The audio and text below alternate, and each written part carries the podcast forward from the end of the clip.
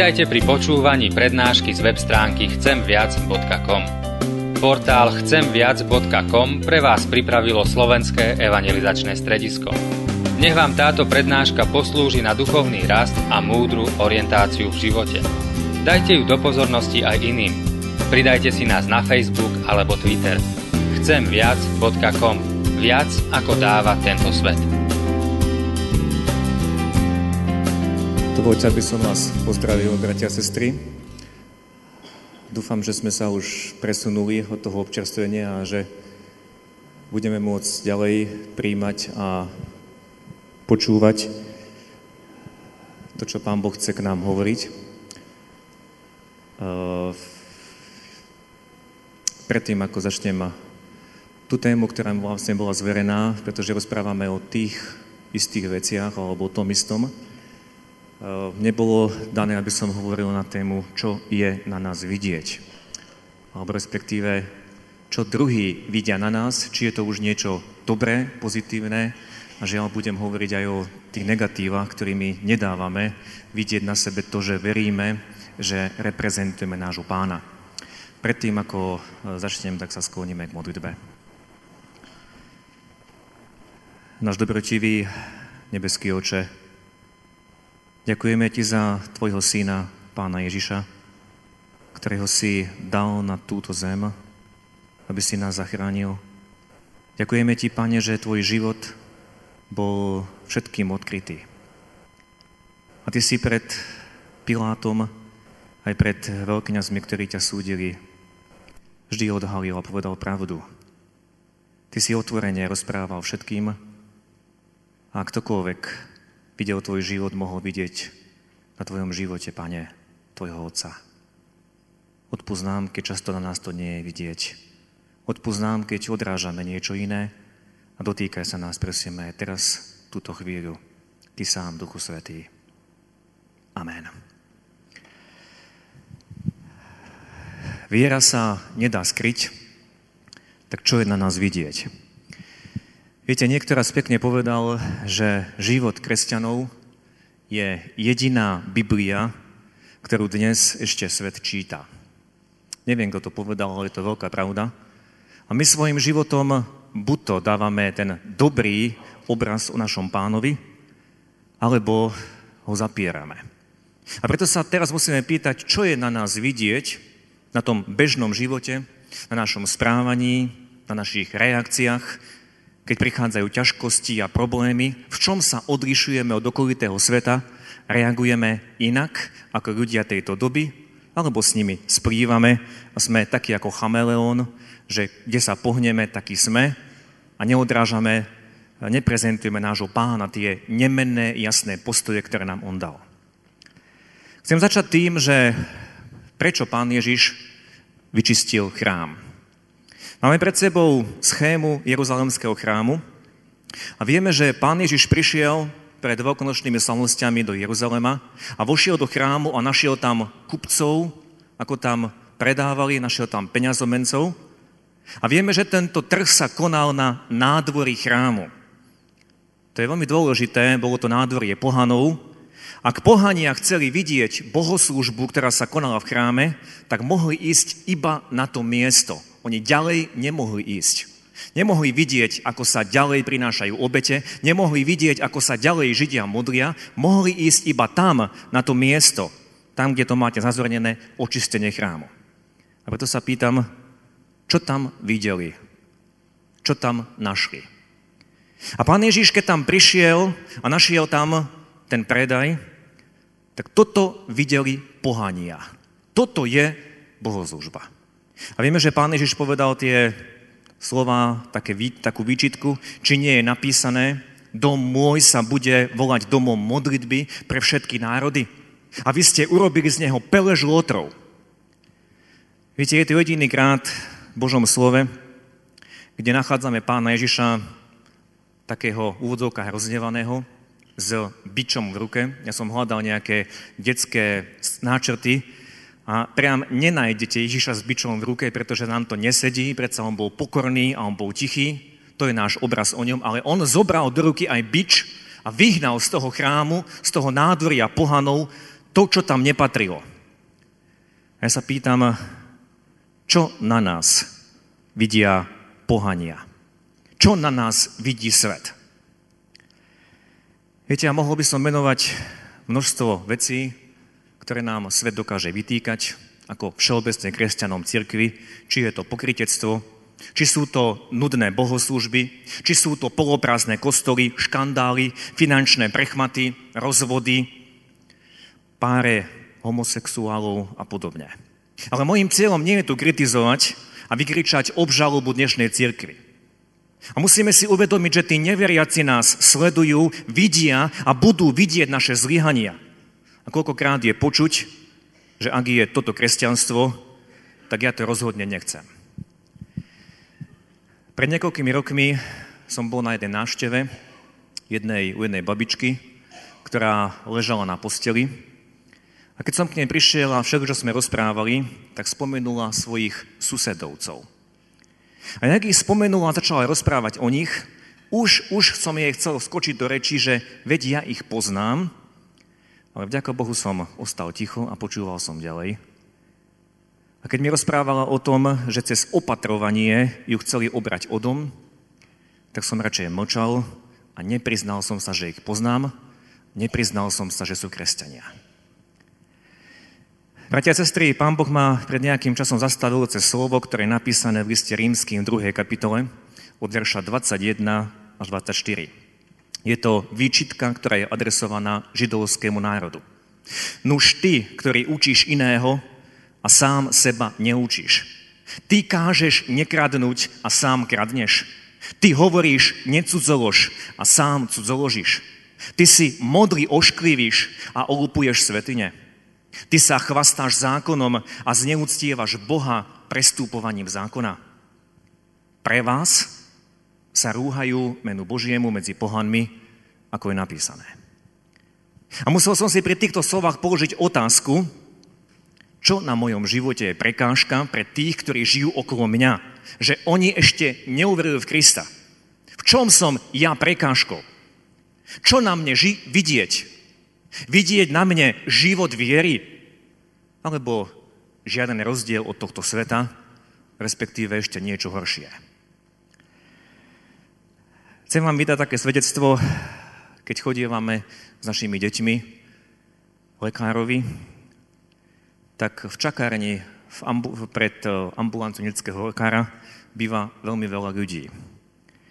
A sestrička, ktorá ma pozná, lekár, ktorý ma pozná, tá sestrička chcela odo mňa, aby som vždy zaklopal počkal, kým ona otvorí a vošiel dno. A ja som jej to odmietol. Nie preto, že by som mal dostatok času, ale pretože nechcem predbiehať. Nechcem predbiehať, čo si o mne ľudia pomyslia. Aha, aký je farár, nevie byť trpezlivý, nevie čakať.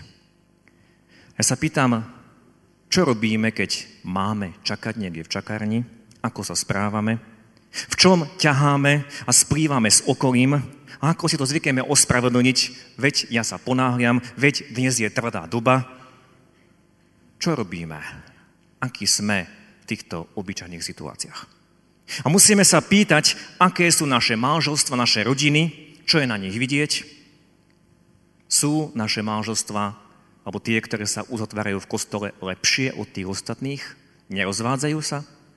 Aké je naše stravovanie majetku? Aj my sme tí, ktorí si berieme hneď pôžičky a žijeme z dlhu na dlh. Je to život zviery? A nechcem o tomto rozprávať, to nie je moja téma, ale je život na pôžičkách život viery? Otázka čestnosti a pravdivosti. Hovoríme vždy pravdu? Svetíme deň odpočinku? Vidia to na nás, tí, ktorí žijú okolo nás? Ako to vidia? Frflame, stiažujeme si? Odmietame trpieť? A vidie na nás, že ideme proti prúdu? A držíme sa slova, ktoré je v druhej knihe Možišovej v kapitole 23. Nechoď s väčšinou páchať zlo. A to sú veľmi ťažké otázky. Nechcem bratia sestry kritizovať, ale dovolte mi jednu otázku. Uvediem pozitívny príklad. Prečo bol Daniel, ten biblický Daniel, hodený medzi levou? A som presvedčený, že väčšina z vás by odpovedala, lebo sa modlil a bolo to na ňom vidieť. Videli ho cez otvorené okno, ako trikrát za deň spína ruky alebo klaká, už ako to lebo nevieme, smerom k Jeruzalému a volá k hospodinu. Porušil kráľovský príkaz a preto bol hodený medzi levou. Chcem vám povedať, že to bola iba zámienka. Kto takto odpovedá, zle číta písmo. Čítajme pozorne. Tento Daniel vynikal nad vysokými úradníkmi a satrapami, lebo v ňom bol mimoriadný duch a král ho chcel postaviť na celú ríšu. Vtedy vysokí úradníci a satrapovia hľadali proti Danielovi dôvod na obžalobu zo štátneho záujmu, ale nemohli nájsť nejaký dôvod ani chybu, pretože bol verný a nebolo nájsť na ňom nejaký omyl ani chybu. Vtedy títo mužovia si povedali, nenájdeme nejakú zámienku obžalovať ho, iba ak nájdeme niečo, čo sa týka jeho náboženstva. Ten, tá prvotná príčina, prečo ho nenávideli, nebolo, že sa modlil. Tá prvotná príčina, že mu závideli, pretože on vynikal a vynikal preto, čo som tam zdôraznil červeným. Nemohli nájsť nejaký dôvod ani chybu, pretože bol verný. A ja sa vás chcem spýtať, je toto vidieť na nás? Sme aj my zamestnaní doma v tých všetkých vzťahoch verní, poctiví? Alebo, ako sme to čítali v tom texte, pre vás, keď vidia váš život, sa rúhajú menu Božiemu medzi pohanmi, ako je napísané. Viete, Danielová vernosť čestnosť bola vidieť, bola preukázateľná. Naše skutky odrážajú našu vieru, v akého Boha veríme. A musíme si pritom uvedomiť, že nikto z nás nie je bez chyby. Príklad Daniela nám ukazuje, že čím viac budeme v nejakej oblasti možno lepší, vernejší, tým väčší tlak bude na nás a tým viac útokov bude na nás. Nemôžeme sa tomu čudovať. Nakresli sa mi, nakreslíme si takú jednoduchú tabulku. Mnoho z toho už bolo tu povedané. Brat Michal mnoho toho už hovoril. A ja to chcem tak zopakovať. A v jednom stĺpci si zobrazíme, čo bolo vidieť na prvých kresťanoch, na prvé cirkvi. A v druhom stĺpci budeme hovoriť o tom, čo je dnes vidieť na nás. Ten prvý stĺpec rýchlo prebehneme, pretože na prvých kresťanoch, to sme už počuli od brata Michala, bola vidieť láska. Podľa toho poznajú všetci, že ste moji učeníci, keď sa budete vzájomne milovať. A ich láska to neboli len slova, oni boli ochotní deliť sa so všetkým. Aj vrátane majetku. Druhé, čo bolo na kresťanoch vidieť, bola radosť. Viete, každá stránka v skutkoch apoštolov, na každej stránke nachádzať buď priamo alebo nepriamo, ako tam dominuje radosť. Radosť napriek utrpeniu. Napríklad v 5. kapitole skutkov čítame o učeníkoch, ktorí odišli z rady a radovali sa, že boli uznaní za hodných znášať potupu pre to meno, pre meno pána Ježiša. S radosťou niesli utrpenie. V 8. kapitole čítame, keď prišlo evanielium do Samárie a bola v tom meste veľká radosť. Na konci tej 8. kapitoly nachádzame pôsobenie diakona Štefana a on tiež rozradostený, keď mu ten eunuch zrazu zmizol, išiel svojou cestou. A podobne v 13. kapitole to je pôsobenie už Apoštola Pavla a učeníci boli naplnení radosťou a duchom svetým. Tá radosť bola vidieť, to z nich žiarilo. Ak čítame list Filipským, to je list, kde niekoľkokrát je použité slovo radosť a príkaz radujte sa – a apoštol tento list nepísal z nejakej pláže, kde by sedel, mal nohy vyložené a popíjal kolu, ale písal tento list z väzenia. On z väzenia píše o radosti. Celá nová zmluva je presiaknutá radosťou. Je to na nás vidieť? A tretia, tretia vec na prvej cerky bola vidieť služba. Brat Michal to už hovoril, to je milosedenstvo, to je diakonia a toto veľmi charakterizovali prvú cerkev. Musíme si pritom uvedomiť, že církev v prvom storočí nebola ideálna. Ak čítame prvý list Korinským, čítame tam o roztržkách, čítame tam o hriechu smilstva, čítame tam o tom, že mali súdy pred neveriacimi, takéto veci ako prvé údru človeku do očí svetu do očí. Neboli ideálne, neboli ideálni prví kresťania, ale predsa bola tam vidieť láska, radosť a služba. Čo je vidieť na nás? Ak na prvých kresťanov bola vidieť radosť, žiaľ, na nás často vidieť sebectvo. Dovolte, aby som povedal, že každý z nás má dnes vzťah s nejakou bankou, s nejakou poisťovňou a žiaľ, tam pošleme brata a sestru v núdzi, keď majú problémy. Choď si požičať. Viete, my sa nedokážeme dnes deliť Nedokážeme sa vzdať niečoho, dokonca ani v prospech našich pokrvných súrodencov.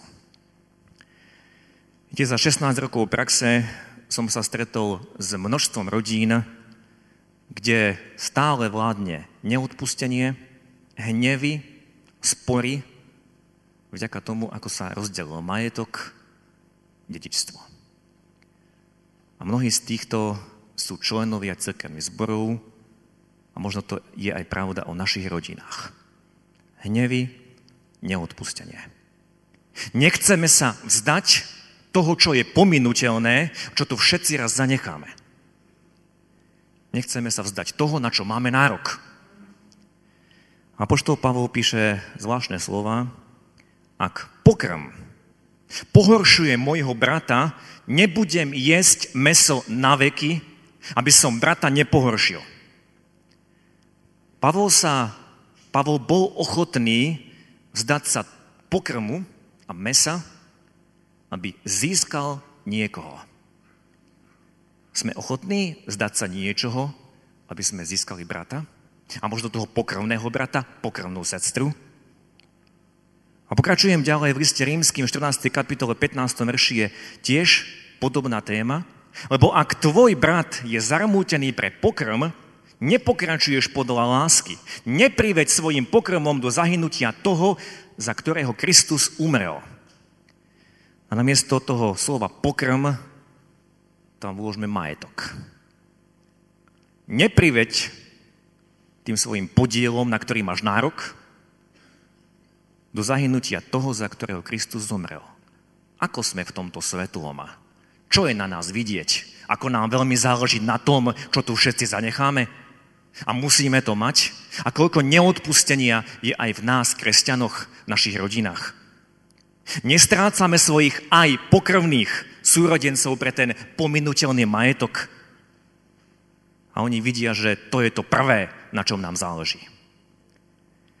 A poštol Pavol v liste Korinským píše, už aj to je úpadok pri vás, že sa súdi, súdite medzi sebou. Prečo netrpíte radšej krivdu? Prečo neznášate radšej škodu? A chcem sa, bratia a sestry, spýtať, toto je život viery? Alebo skôr život tvrdosti a našej prízemnosti? Ako sa zachoval Abraham, keď začali trenice s Lótom a začali sa pastieri hádať o pozemky tuto je lepšia pastvina a my sme v našej prvý, toto je naše. Čo urobil Abraham? Nepovedal Lotovi, vypadni, táto krajina bola daná mne, ale čo povedal Lotovi? Celá zem je pred tebou. Ak pôjdeš napravo, ja pôjdem naľavo. Vyber si. Vyber si ty prvý.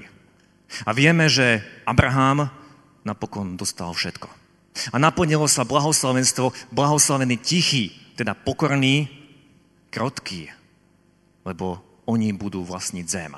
Ak sa vzdáme toho, na čo máme nárok, svedčíme.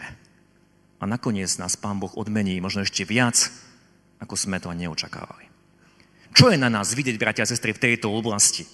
Tá tvrdosť, toto patrí mne, A to za žiadne okolnosti nedáme. Na prvých kresťanoch bola vieť láska, oni sa vedeli podeliť a bola vidieť radosť, na nás žiaľ často je vidieť, ako sa sťažujeme, takisto ako tí ľudia, ktorí Boha nepoznajú, ako frfleme a sťažujeme sa, ako repceme. A ja vám teraz chcem ukázať jednu fotografiu. Táto babička má 89 rokov. Pred Veľkou nocou sa mu bol vyspovedať. Často tam chodívam do tej dedinky, kde ona žije, ale teraz sa mi nejako viac vrili do mojej pamäti slova, ktoré som od nej počul. A keď som jej slúžil a čítal som z písma, tak som spomenul vdovu a tak som sa len tak spýtal, babička, aj vy ste vdova. Koľko rokov ste vdova? Povedala mi 47 rokov. V mladosti prekonala operáciu chrbtice, odtedy má stále bolesti, porodila 6 detí, dve jej z toho zomreli ako malé a táto babička sa stále usmieva. Ten úsmev tam je viditeľný. Ja som tam prišiel po dvoch týždňoch s fotoaparátom, aby som ju odfotil pre vás. Mám povolenie, že vám môžem ukázať. A našiel som ju, prišiel som neohlásene, som si musel z druhej strany bránku odomknúť, pretože za ňou chodia céry sa o ňu starať a bola tam úplne sama. A našiel som ju s touto knižkou, to je starý spevník, z ktorého si čítala a spievala. Viera bola na nej vidieť a kedykoľvek sa na ňu pozriete, napriek tomu všetkému, čo prežila, z nej žiari radosť, pokoje. Nepočul som ju stiažovať sa. A hovoria to aj tí, ktorí s ňou žijú. Viete, u Júdu v 16. 16. verši je napísané, a to je slovo o falošných prorokoch. Sú nespokojencami, ktorí repcú na svoj údel a pritom žijú podľa svojich žiadostí. A keď toto slovo čítam, tak sa pýtam, nie je to, pra, nie je to slovo aj o mne? A to je pritom slovo o falošných prorokoch. Repcu na svoj údel. Pane, prečo si mne naložil to a to? Prečo musím znášať takýto kríž? Nie sú to často aj naše vyznania? Je to život viery? Aj toto je na nás vidieť. Sme spokojní s tým, čo máme? Ako nás tomu vedie písmo? A my čítame promlusie Timotea v 6. kapitole a pobožnosť so spokojnosťou je skutočne veľkým ziskom. Lebo sme nepriniesli, nič sme nepriniesli na tento svet a je nech pochybné, že nič odniesť nemôžeme. Preto keď máme pokrm a odev, s tým sa uspokojíme. Bratia a sestry, vidieť toto na nás? Je toto počuť z našich úst? Ďakujem ti, Bože, aj pred ostatnými za to, čo mi dávaš? Alebo z našich úst počuť len to frflanie, sťažovanie sa? Viete, celkom, celkom som sa, celkom sa mi páči, keď mi teraz niekto zatelefonuje a zvyknú telefonovať operátori, tí mobilní operátori a z finančných spoločností. Najprv som sa hneval na to, keď mi telefonovali a ponúkali mi nové produkty, a teraz sa v tom vyžívam. Viete prečo? Lebo oni mi najprv položia otázku, či mi môžu niečo ponúknuť, tak poviem, tak skúsime to, hovorte a dve, tri minúty vysýpu nejaký produkt alebo nejaký nový telefon a potom sa spýtajú, no čo, oslovilo vás to? Nechcete aj vy? Nechcete zlepšiť svoju finančnú situáciu? To bola jedna otázka. A ja som odpovedal, nie, ja sa mám dobre, ďakujem.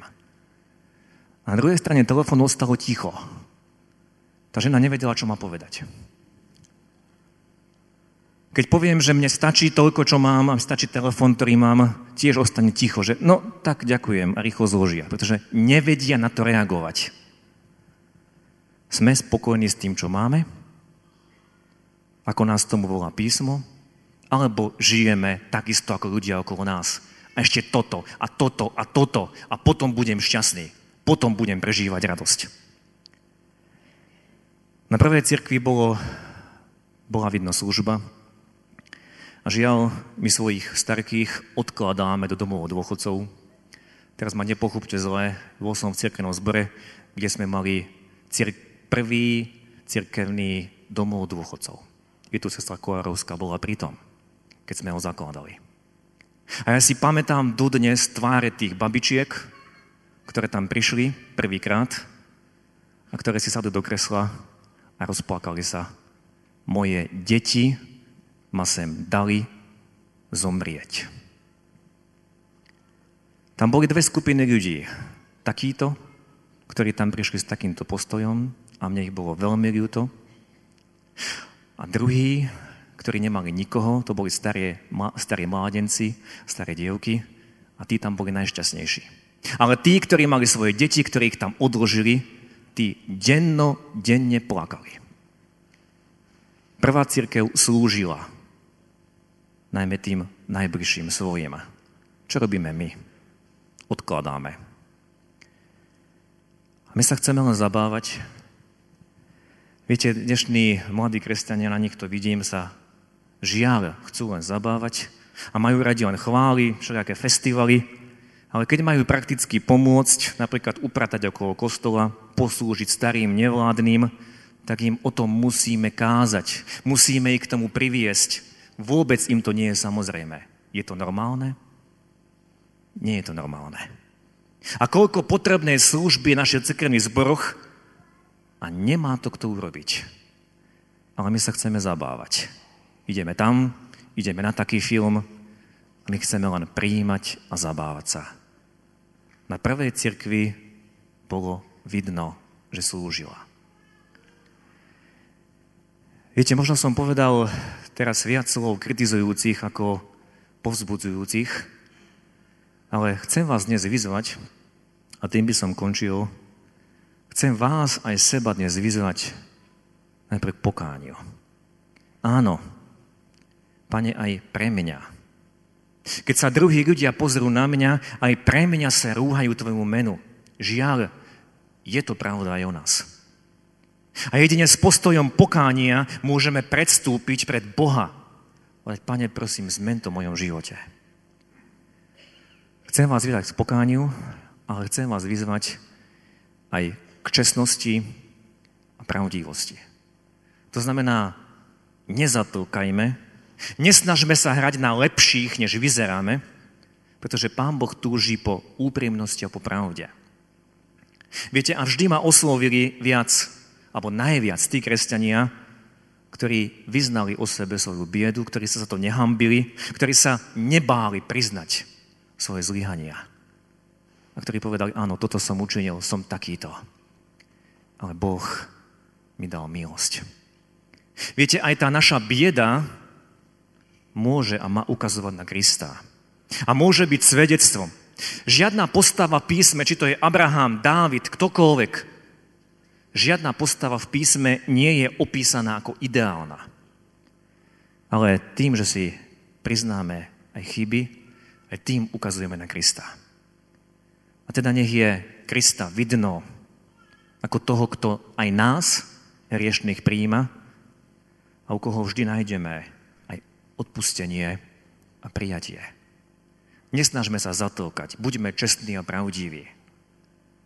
Ukazujme tým druhým, že my sme totálne závislí na pánovi Ježišovi. On aj nás riešných prijíma. Vždy u neho nájdeme odpustenie a prijatie. Skloňme sa k modlitbe. Náš Pane, Ďakujeme Ti, že dnes nás zastavuješ. Voláš k pokániu. Áno, Pane, nie je na našich životoch vidieť našu vieru. Je toľko oblastí, v ktorých ťa zapierame, v ktorých žijeme nie život viery, ale život sebectva a je vidieť, že nám záleží na majetku. Je vidieť, čo je pre nás to najpodstatnejšie. Je vidieť, ako zakrývame svoje chyby. Nechceme ich priznať. Odpúsť nám to. A prosíme, učiň z nás tie mestá, ktoré budú svietiť. Ktoré budú hovoriť aj o tých našich zlyhaniach a o tom, že sme u Teba. U Teba, Pane, naše odpustenie a milosť. Prosíme, Pane, premen naše životy. Nech Ty si na nich viditeľný. Nech Ty si v nich prítomný.